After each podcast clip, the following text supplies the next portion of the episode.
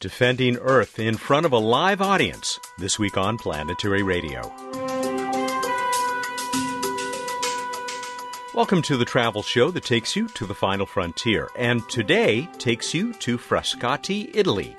I'm Matt Kaplan of the Planetary Society, and I've just returned from the 2015 Planetary Defense Conference.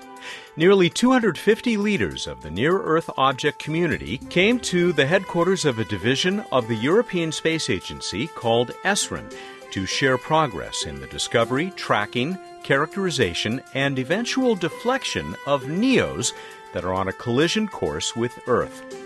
For five days, they made presentations, reviewed posters, and formed new collaborations and on an evening in the middle of the conference, many of them came to the headquarters of ASI, the Italian space agency, to hear an outstanding international panel of their colleagues.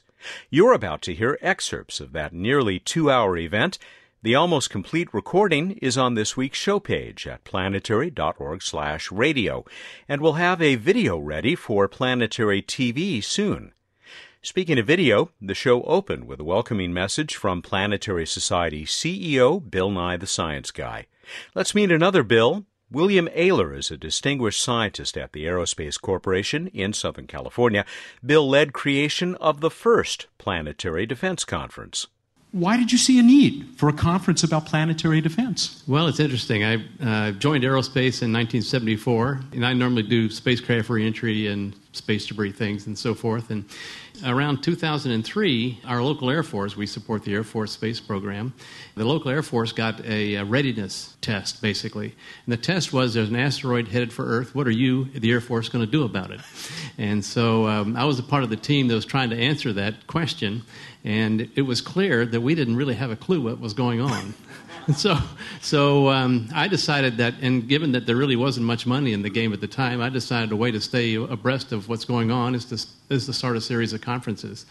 We had an exercise uh, at our last conference, and basically the purpose of that is to uh, really present a threat in a way that it might actually evolve and make people aware of really the nature of these types of things. And uh, this year we decided to make it a little bit more of a challenge. Uh, so we basically set it up so each day we would reveal a new set of data about this approaching asteroid. And we set up a panel, uh, three people who represent world leaders their goal is to decide at the end of the day what we should be doing with the information they've just been receiving. And they also have a panel of advisors. These are experts, some of whom you'll interview, mm. uh, who know asteroids and uh, know what, how the threat might evolve, what it would do if it hit, how you would deflect such a thing. In my experience, two years ago, 2013, mm-hmm. it was incredibly effective. You had people really getting into this. I mean, tempers were flaring. People can check out our show from roughly two years ago and see what I mean. I wonder if that's going to happen again uh, this this year. It's already happening. that's great. Makes for great radio, I can tell you. Oh, it's great fun. I think I'm sure all the people who are um, in, involved in this thing uh, are enjoying it. That's Bill Ailor of the Aerospace Corporation, founder and still co-chair of the PDC. Leading what has become a PDC tradition was our own Bruce Betts, Director of Science and Technology at the Planetary Society. Bruce announced the names of six amateur astronomers who were about to get a nice boost in their equipment budgets. The uh, Shoemaker NEO grants we started in 1997, uh, and in the years since then, we've given out $323,000 in 49 awards, 16 countries, five continents. Primarily supports amateurs, but amateur only in probably the formal definition of the world. These are some amazing setups and some very dedicated people that uh, are proposing to this program. I also want to reflect that we named this after Gene Shoemaker, pioneering planetary geologist, uh, pioneering in the field of impact, uh, asteroid populations, and the like. Uh, helped establish the importance, did studies of meteor crater, on and on and on. Uh, with his wife Carolyn, He's done a lot of did a lot of observations, sky surveys for asteroids and comets. It was time for me to open a conversation with six great panelists, including Bruce Betts. Lindley Johnson came to the conference from NASA headquarters, where he is Near Earth Object Programs Executive in the Planetary Sciences Division. After a distinguished career in the U.S. Air Force, Lindley became NASA's program executive for the Deep Impact mission that smacked a spacecraft into asteroid Tempel 1 back in 2005. Lindley was the first of our panelists to talk about the tremendous advances made in the discovery and tracking of NEOs. Plenty more out there still to find. Well, there's plenty more out there, that's for sure. You know, the population of near Earth objects, if you go down to uh, those of the size that could still do significant damage uh, if, they were to hit the Earth, uh, something somewhat larger than hit Chelyabinsk, but say if we were to go down to 50 meter size objects, the numbers out there probably uh, come pretty close to a million objects to be found. Yeah. And at this time, we've only found a little over 12,000 of those million objects. Seated next to Lindley Johnson was his opposite number at the European Space Agency. Detlef Koschny has been a scientist with ESA for 18 years. He studies cosmic dust and small solar system bodies, including NEOs, and co-manages with his colleague Gerhard Drolshagen ESA's Near Earth Object segment of the Space Situational Awareness Program, or SSA NEO. He also finds time for work as study scientist for an ESA and Russian mission that would return samples from Mars's moon Phobos. I began by asking Detlef about the ESA division that hosted the 2015 Planetary Defense Conference. ESA has several centers spread across Europe, and ESRIN is the one that traditionally focused on Earth observation missions, on the data storage of those. And it does a lot of other things. And one of the things we have there is our Near Earth Object Coordination Center. So that's where we really focus and will focus even more the European activities uh, funded by ESA in the field of near Earth objects. Just as NASA has greatly expanded its work in support of this area, that's true for ESA as well, right? We started with this SSA, the Space Situational Awareness Program, in the year 2008, and the Near Earth Object segment is part of that, and we are working on doing our job. Yeah. And here is, if I go to the next slide, uh, there is the, uh, the website up behind us. For anyone who wants to visit it, for you listening on the radio and the podcast, we will put this link up on the show page that you can reach from planetary.org slash radio. Rosetta and its uh, little sister, Philae, continuing to do, of course, and everyone, of course, hopes Philae wakes up soon, helping us to get a better look at a comet than we've ever had. It's a mission where we can do fantastic stuff for small body science. It's a comet, it's not an asteroid, so the difference is it's more a icy material. It has a density of just half that of water, so it would actually swim on water. Yeah. Just one of those troubly things that Amy mentioned. Yeah, yeah, exactly. And we we landed on it. We actually not just landed on it once. We landed twice, three times, um, because because the lander bounced.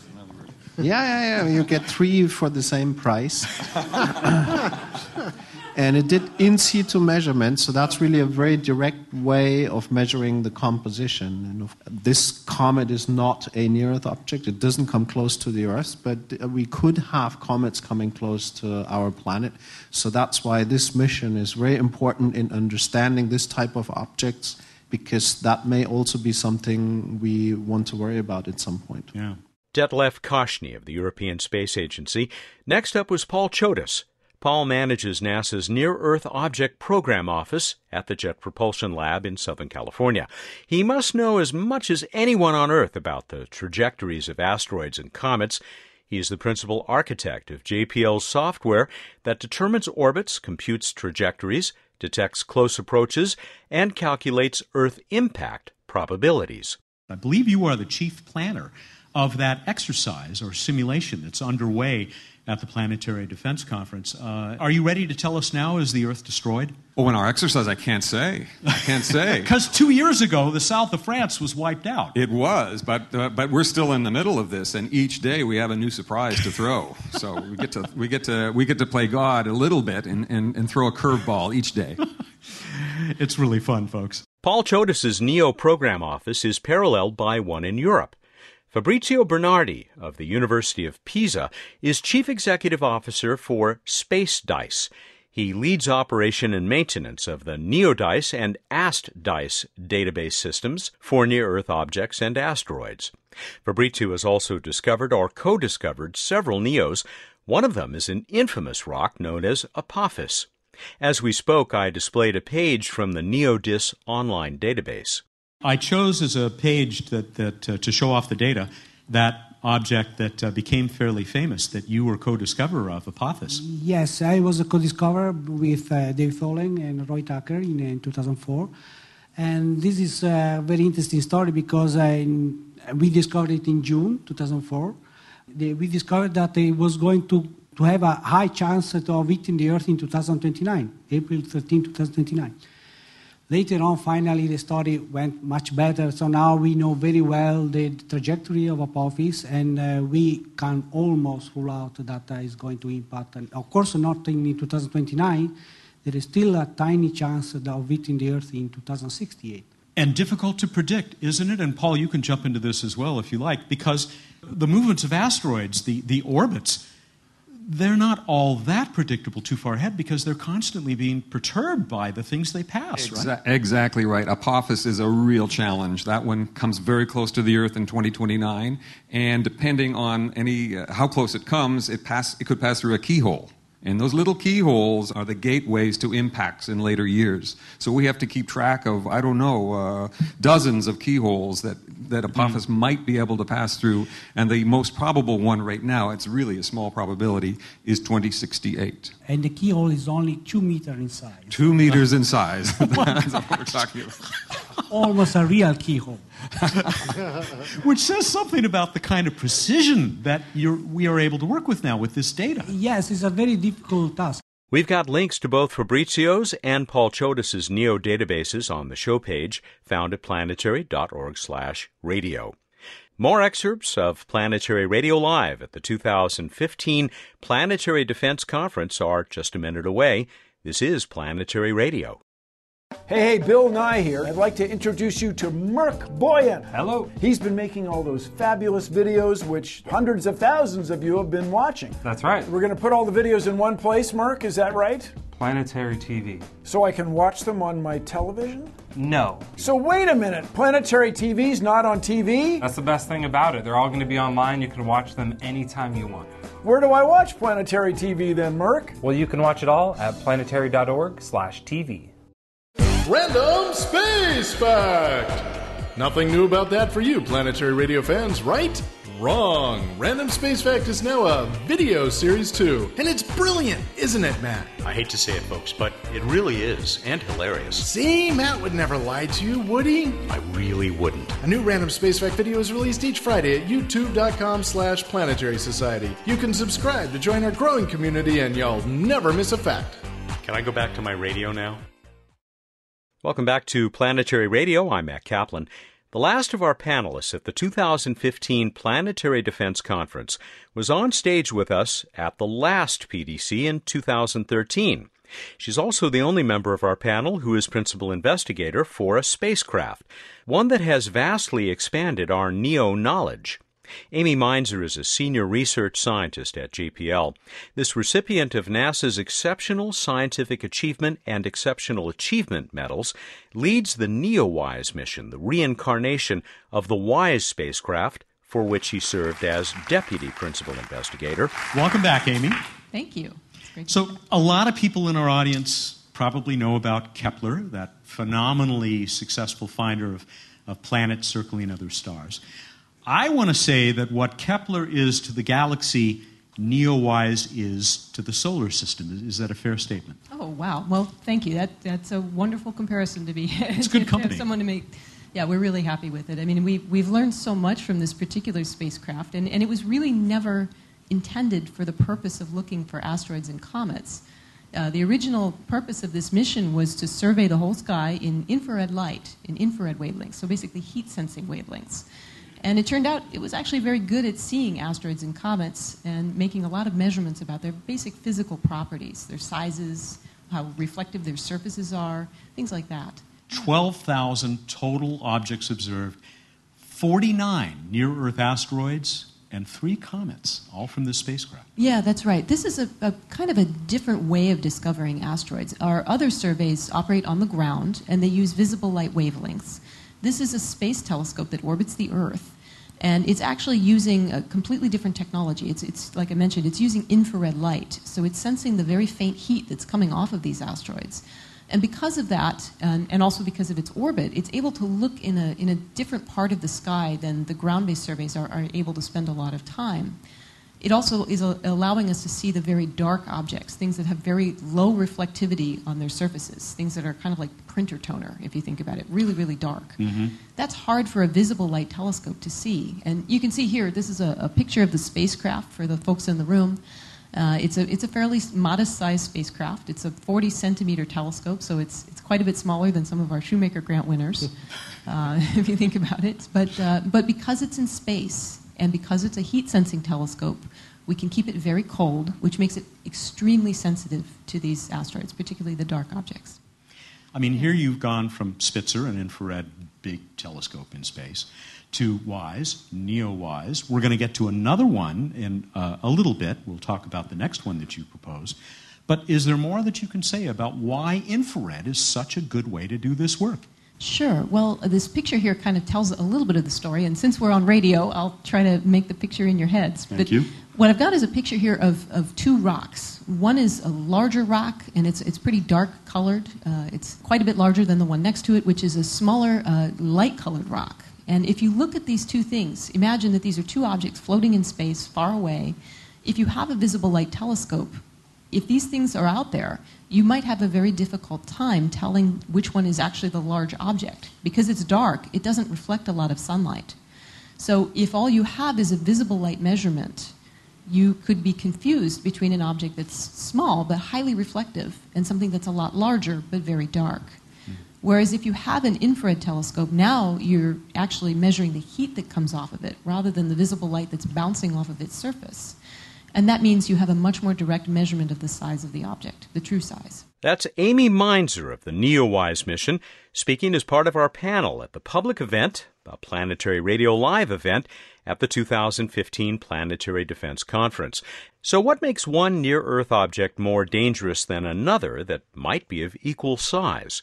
JPL's Paul Chodas gave the first response. It's how close it could approach the Earth. Um, and not just how close it could approach the Earth, but how our uh, knowledge of that orbit is. So, we have to keep track of not just where the asteroid might be going, but our knowledge and uncertainty about that trajectory. And if the Earth is somewhere within that uncertainty region, then there's a chance it could hit the Earth. So, the the ones that have the Earth inside their uncertainty region at some point in time are the dangerous ones. Now, what about what the asteroid's made of? Because they're not all alike, right? Amy? Yeah, that's very true. I mean, obviously, there's a big difference between something that's kind of soft and crumbly, like a, like a snowball almost, and something that's a lump of metal. So we need to know as much as we can about the compositions of these objects and what's on the inside. Are they, are they fractured rock? Are they you know, piles of gravel? Or are they solid? And that's what we're trying to learn. A great deal of discussion at this year's Planetary Defense Conference was devoted to proposals for moving or deflecting a big asteroid or comet that is determined to be headed toward Earth. There's the Bruce Willis option, but nuking a NEO should probably be the last resort. Paul Chodas talked about other choices under development. Each technique has its advantage. The kinetic impactor is the basic technique that's simple, kind of brute force uh, you're just hitting the asteroid with a, a big uh, spacecraft and as fast as you can to knock it out of the way. But it has its limitations. And, it, and w- what we discussed today is that it can only move it, the asteroid in one direction. So other techniques are less brute force. They're more finely tuned. Gravity tractors could be used if we uh, had enough time and we needed to have great control over how much we were going to move the asteroid. And if we had to move it in the other direction, for example, then that we would want to use gravity tractor. Ion beam deflection is another technique that's discussed at this conference, where you go up to the asteroid with a spacecraft with ion propulsion and you fire the ion beam at the asteroid, you'll have to also have an ion beam firing in the other direction so that you don't move away. But you blast that uh, asteroid with an ion beam, and that would, over time, move the asteroid a very controlled amount in the direction you choose. Fabrizio Bernardi applauded the impressive international collaboration represented by the PDC and by other efforts, including the new International Asteroid Warning Network. It was formed by the International Astronomical Union's Minor Planet Center in response to a call for action by the United Nations. But Fabrizio and the other panelists believe this is no more than a good start. We need more and more the, the uh, to collaborate not only at the scientific level because we are doing this since a long time now, but we need it also at the decision maker level. From my point of view, one of the most important investment in resources and time is in education. Not only the students, brilliant uh, people, but also the general public, because the general public uh, need to be aware about that. I asked each of the other panelists what they'd most like to see happen in this field. Paul Chodas of NASA's NEO program office puts one goal first and foremost. As my former boss, Don Yeomans, used to say, the three most important three things are find them, find them, and find them.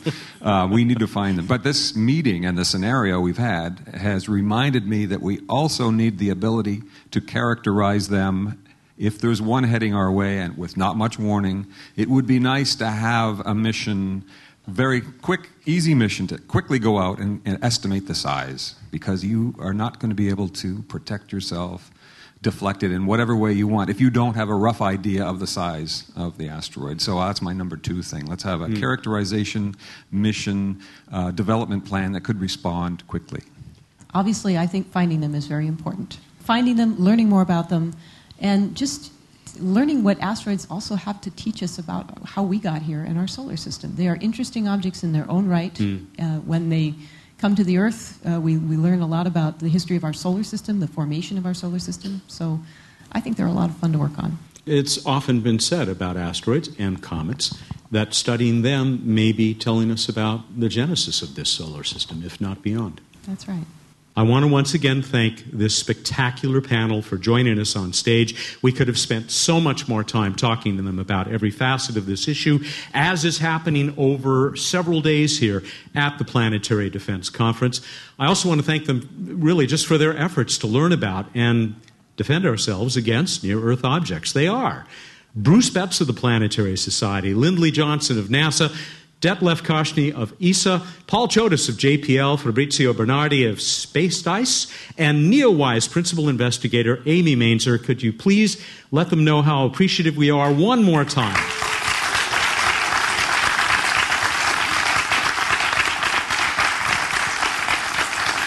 In every weekly episode of Planetary Radio for the last 12 and a half years, Bruce and I have finished the show with our What's Up segment, and tonight is no different. So, Bruce, what's up? Well, we got a bunch of asteroids, but most of them are really hard to see. We've got some planets that are really easy to see. You can check out Venus low in the west, looking like a super bright object. You can see Jupiter uh, high in the south, also looking very bright. They're going to be coming closer and closer over the next two, three months. We've also got Saturn coming up a little later in the evening. If you want something a little tougher, look for uh, Mercury uh, in the low in the west uh, shortly after sunset for the next couple weeks maybe Mars, but it's really tough and really low and really dim.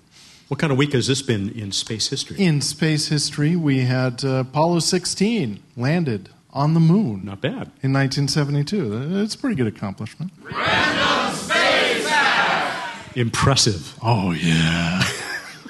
so, in, uh, in uh, near Earth asteroid theme, we, we, we inferred a little of this from the charts we saw, but, but not every, uh, all of it. We certainly talked about the fact that near Earth asteroid discovery rates and discovery has gone way up. We'll give you a little perspective. In 1900, there was one known near Earth asteroid. In 1950, there were 13. In the year 2000, there were 879. And as of a few days ago, on uh, April 11, 2015, there were 12,417. Yeah, I'm talking that. That's progress.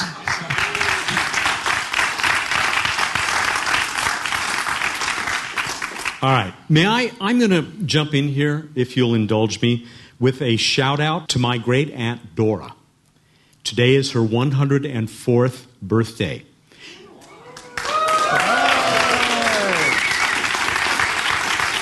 So now, think about that. She was born eight years after the first airplane took flight. And she is still around to see us flying throughout the solar system and learning to save ourselves from asteroids and comets. So she met Neil Armstrong a couple of weeks before his moon flight, but that's a story for another day. Um, we have a trivia contest. All right, in the trivia contest, set it up. Last time we were talking about uh, trans Neptunian objects, objects out beyond the, the orbit of Pluto, and the category of objects in 3 to 2 orbital resonance are called Plutinos. Well, I asked you what are trans Neptunian objects in a 2 to 1 orbital resonance with Neptune. So Neptune orbits once, these things orbit twice. What are they at least informally called? How'd we do? We had a big response because a whole bunch of people out there would love to get one of these uh, 200 point, that's worth a couple hundred dollars, itelescope.net accounts. itelescope.net, the nonprofit network of public uh, remotely operated telescopes around the world. You get an account, you can point it at anything you want, take an image, maybe you'll find a NEO. Uh, that and, and. But, but, don't count on it. No, Just, don't count on it. And a planetary radio t shirt. So, according to random.org, our winner this week, if he got it right, is Andrew Jones of Finland. We quoted him just last week. Uh, he said the answer is Twotinos. In, indeed, the people naming the trans Neptunian object orbits uh, have a sense of humor, I think. So there are Plutinos, Twotinos. My personal favorite, named after the 1992 QB1, are QB1Os. Are you serious? Yes, Cubewanos. Andrew Jones, congratulations. We're going to get you that itelescope.net account and a planetary radio t shirt. Mark Schindler, Honolulu, Hawaii, said, Twotinos, not to be confused with neutrinos, which have an orbital period ratio of infinity. I thought that would get a bigger laugh from a science crowd. Thank you. Martin Harjovsky of Houston, Texas, he said, when you order a double of, of Twotinos at the solar system bar, do you ask for a Tutini? I should have been the bar at the end of the uh, universe, I think. What was the first near Earth asteroid to be discovered? A genuine fake rubber asteroid with the Planetary Society logo and a Planetary Radio t shirt. You'll be the toast of the conference tomorrow. Hi, sir, what's your name? Dave Tholen. 433 Eros. Yes, that is indeed correct. Excellent. Give that man a hand. Had to be the guy in the back, didn't it? we move on to the contest for the folks at home. So, you folks in the audience, no yelling out the answer. So, as of April 11th, 2015, about how many near Earth comets are there known to be? How many near Earth comets? Near Earth comets. Okay. All right, go to planetary.org slash radio contest. And your prize, if you uh, are the one who gets it right and are chosen by random.org, is going to be yet another signed copy of Jim Bell's The Interstellar Age, his personal account of the 40 year history of the outstanding Voyager mission that continues today as the Voyager Interstellar Mission, signed by Jim Bell. So get those cards and entries. No, no cards, just get those online entries in. You might be the winner. All right, everybody, go out there, look up the night sky, and think about saving the world. Thank you, and good night. The contest deadline this week is Tuesday, April 28th at 8 a.m. Pacific Time. That's it for our brief sampling of the April 15 Planetary Radio Live at the 2015 Planetary Defense Conference in Italy. Again, we've got nearly the entire event on the show page at planetary.org/radio. I want to thank our hosts at ASI, ESRIN, and ESA, along with the primary sponsors of the conference. Together with the Planetary Society, they were NASA, Airbus, the Aerospace Corporation, the International Academy of Astronautics, and SpaceDyS. The associate producer of Planetary Radio is Daniel Gunn. Our theme was created by Josh Doyle. Planetary Radio is produced by the Planetary Society in Pasadena, California, and is made possible by its Bella Bella members. I'm Matt Kaplan. Clear skies.